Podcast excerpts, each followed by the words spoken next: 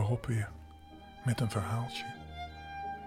We zijn gisteren gebleven in het donkere bos. Een groot verhaal uit Zweden. Waar een boer op zijn slee in, de, in het koude besneeuwde land naar de stad geweest is en terugkomt.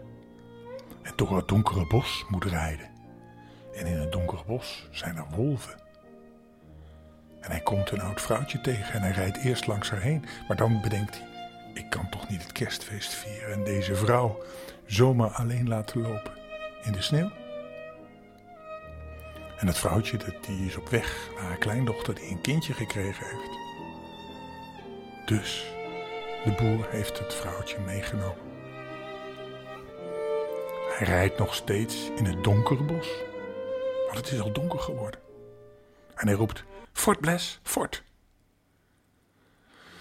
Maar nu plotseling komt er boven het geluid van de sneeuw en de wind uit een hoge, langgerekte toon dichterbij.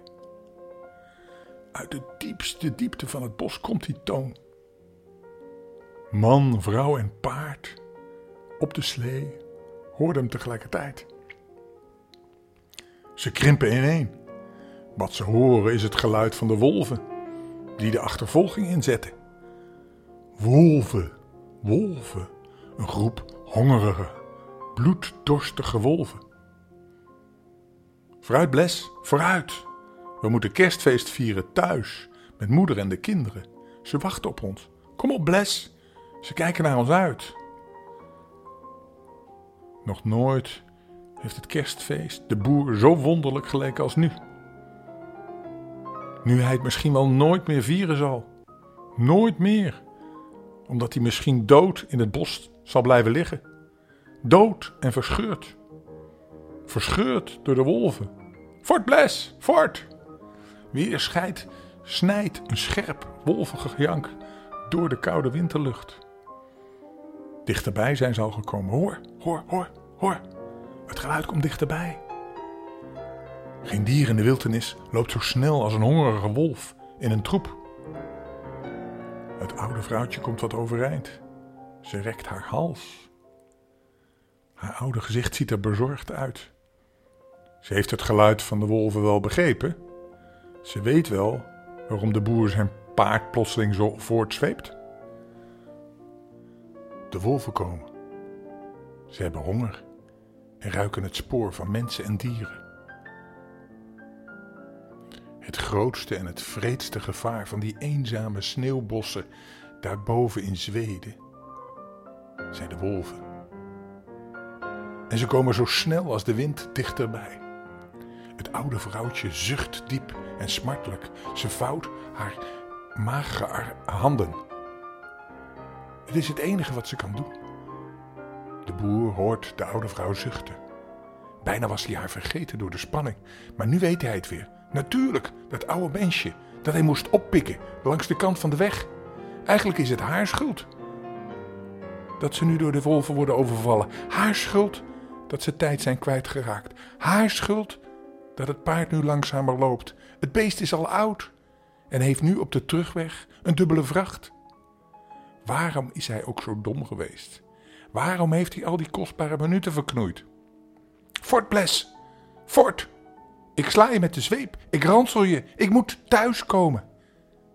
Daar, alweer de wolven en weer dichterbij. In het dichte onderhoud beginnen bevoren takken te kraken. Vurige oren, ogen glinsteren groenachtig tussen de stammen. Open bekken. Tongen hangen naar buiten. Fort dan toch, Bles. Het gaat toch om ons leven? Een zweepslag knalt door de koude lucht. Maar het was niet genoeg geweest. Het paard heeft de doodsvijand geroken. Met wijd opengesperde neusgaten en rollende ogen rent het, rent het, rent het voorwaarts. Trillend over zijn hele lijf. Zo heeft de boer nog nooit een paard zien lopen. Wat kan er nog gedaan worden om het leven te redden? De pakjes, roept de boer tegen de oude vrouw. Zijn stem is schor van ellende. Haal de pakjes uit de ton, gooi ze één voor één naar de wolven. Misschien houdt het ze tegen. Het kan ons redden. Ja, baas, ja, baas, ik zal het doen. Haar bevende handen voelen al in de ton. Een groot vierkant pakje, het rammelt. Een blokkendoos, weet de, weet de boer. Daar gaat het pakje al, midden tussen de wolven. Die blijven staan. Ze verdringen zich voor elkaar om het pakje. Ze ruiken de mensenlucht en ze scheuren woest het papier uit elkaar. Ze zetten hun sterke roofdiertanden erin, maar het is bedrog. En verder holt de hongerige troep achter de slee aan. De warme lucht van mensen en een paard in de neus. Ze naderen dichterbij. En brutaler dan zo even. Een tweede pak vliegt uit de slee. En daarna een derde. Een vierde. Speelgoed. Brood. Koek. Kerstbomenkaarsen. Ieder pakje geeft een kans op redding. Fort Bles, fort! Wat is dat bos toch eindeloos groot? Stille, droeve bomen in eindeloze rijen, takken die doorbuigen onder de sneeuw. Wintermist tussen de stammen. Oh, wat zijn de vrouw en kinderen nu ver weg. En Bles wordt zo moe met zijn dubbele vracht. Brutaler en brutaler worden die wolven. Het is net of ze het merken dat het paard moe wordt. Hun bekken hangen open, hun ogen blokkeren en blikkeren. Hun keel stoot hijgende geluiden uit. Het is of ze weten dat ze het gevecht zullen gaan winnen. Een dubbele vracht. De man moet er steeds aan denken. Het hamert in zijn gloeiende hoofd. Een dubbele vracht, een dubbele vracht. Het is haar schuld, het is haar schuld. Ik had niet hoeven terug te rijden. Het is haar schuld, haar schuld. Plotseling komt er een vreemde gedachte bij hem op. Een gedachte om koud van te worden. Maar toch. De gedachte laat hem niet los. Ik gooi dat wijf eraf. Laten de wolven haar maar opvreten in de tijd dat ze dan met die oude botten bezig zijn. Ben ik gered? Zij heeft niemand meer op de wereld. Ik heb een vrouw en kinderen. Ze wachten op me. Ik moet thuis zijn voor het kerstfeest, om het kerstfeest te vieren. Jij? Wou jij thuis kerstfeest vieren? Als je eerst een arm oud mens hebt vermoord? Die stem spreekt in zijn hoofd. Nee, nee, nee, nee, nee, schreeuwt de man plotseling het bos in. Nee, nee, dat ga ik niet doen. Maar de wolven komen steeds dichterbij. En het zijn er zoveel. En de ton is leeg tot op de bodem. Juist ja, de ton is leeg. Sneller dan de wolven schieten de gedachten door het hoofd van de boer. Alle slechte gedachten zijn nu verdwenen. Hij denkt in zichzelf: ik moet het doen. Maar het is zo moeilijk. Nu zitten de wolven vlak achter de slee. Een van die ondieren waagt een sprong, maar hij schrikt nog terug. Andere wijken op zij af ze willen ons omsingelen, denkt de man vaag. Dat is de manier van die gluiperds. Neem de teugels, zegt hij plotseling tegen de oude vrouw. Hier, hou stijf vast. Bles weet de weg. Paas, paas, wat ga je nou beginnen? De man luistert niet meer. Hij staat oprecht, rechtop in zijn slee.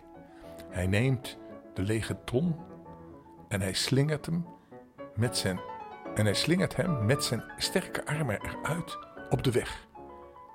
En dan springt hij zelf uit de slee. Hij grijpt de ton, kruipt erin en zet de ton over zich heen. Het gaat zo snel. De wolven zijn even teruggedeinst. Voor een ogenblik. Maar nu echter ruiken ze menslucht binnen in die ton. Ze verdringen elkaar ze krabbelen en ze snuiven en ze janken van de honger. Binnen in zijn donkere gevangenis hoort de man de dieren bezig. Hij ruikt hun adem door de, door de ton heen, door het hout van de ton heen. In doodsangst klemt hij de wanden van de ton tegen de grond aan. Zijn handen bloeden. Maar wat hindert het? Als hij het er maar levend af mag brengen. Laat me veilig thuiskomen, denkt hij. Laat er een wonder gebeuren. Hoog boven hem ruisen de dennenbomen in de avondwind die van de bergen komt. Zware kluiten sneeuw vallen om om, omlaag, bovenop zijn ton, op de wolven. Die schrikken even. Ze rennen weg, maar ze komen al gauw weer terug. Het gekrabbel en gesnuif begint opnieuw. Steeds ongeduldiger raast de bende om de ton. Oh, laat me toch veilig thuiskomen, denkt de boer.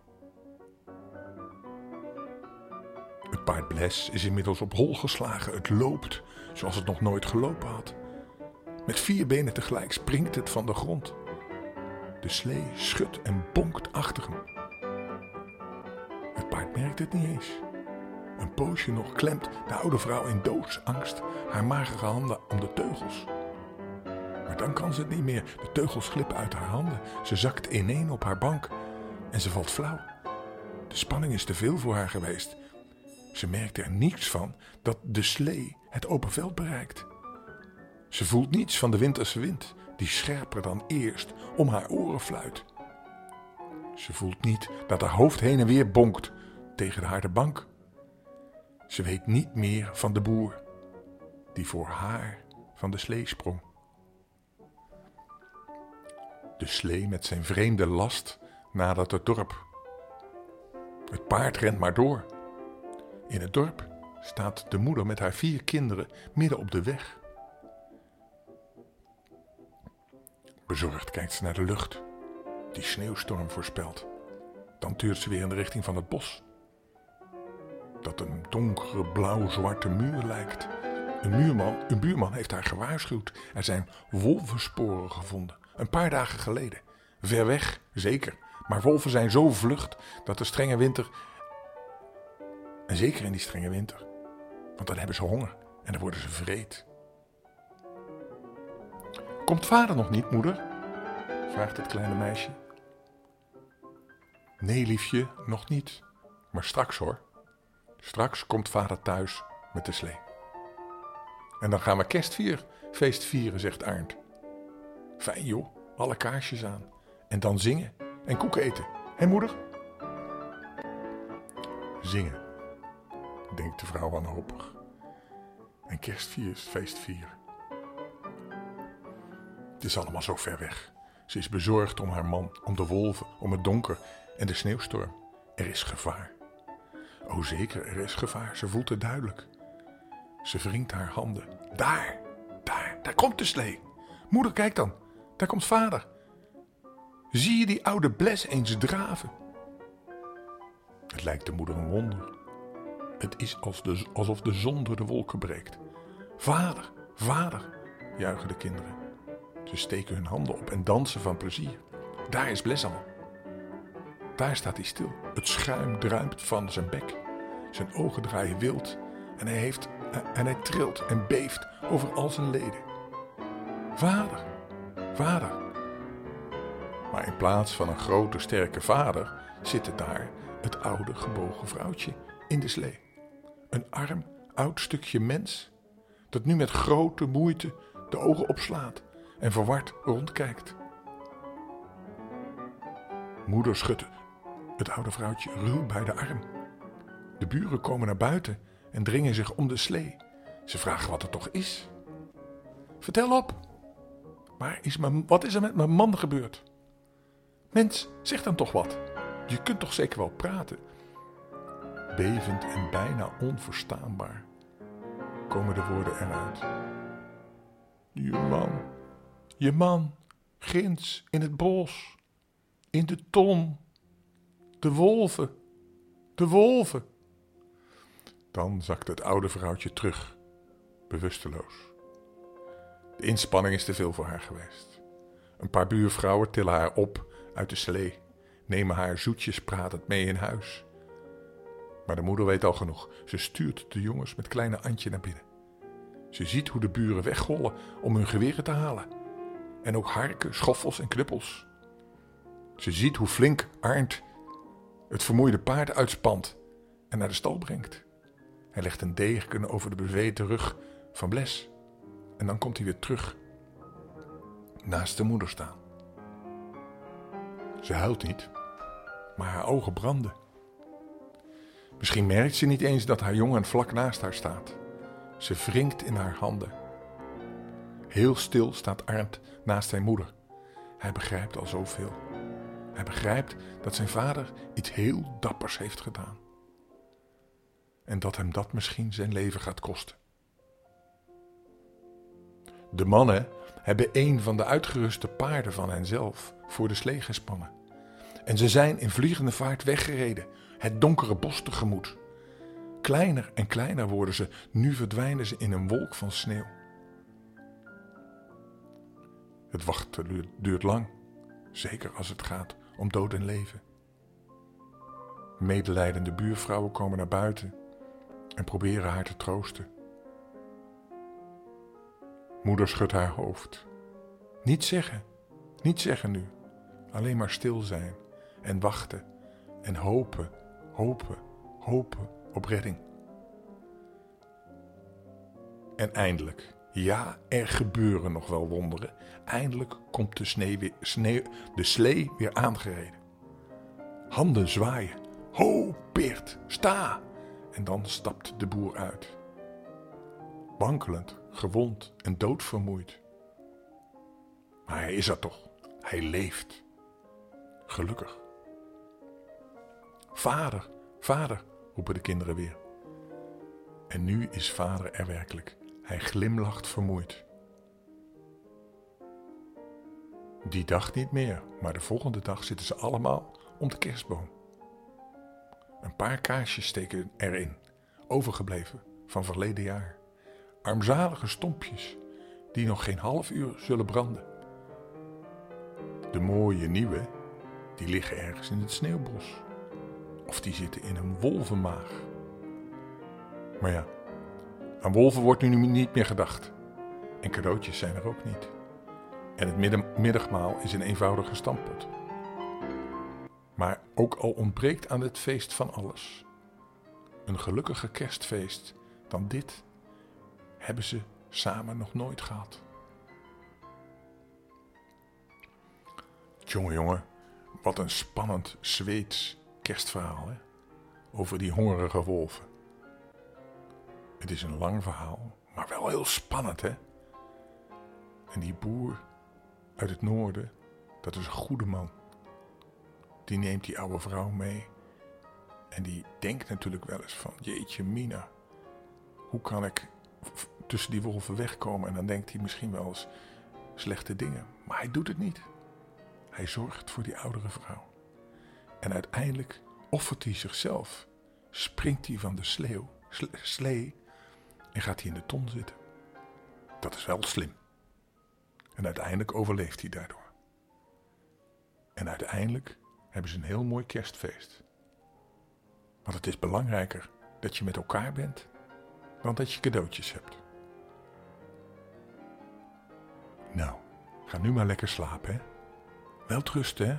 Tot morgen. Dag!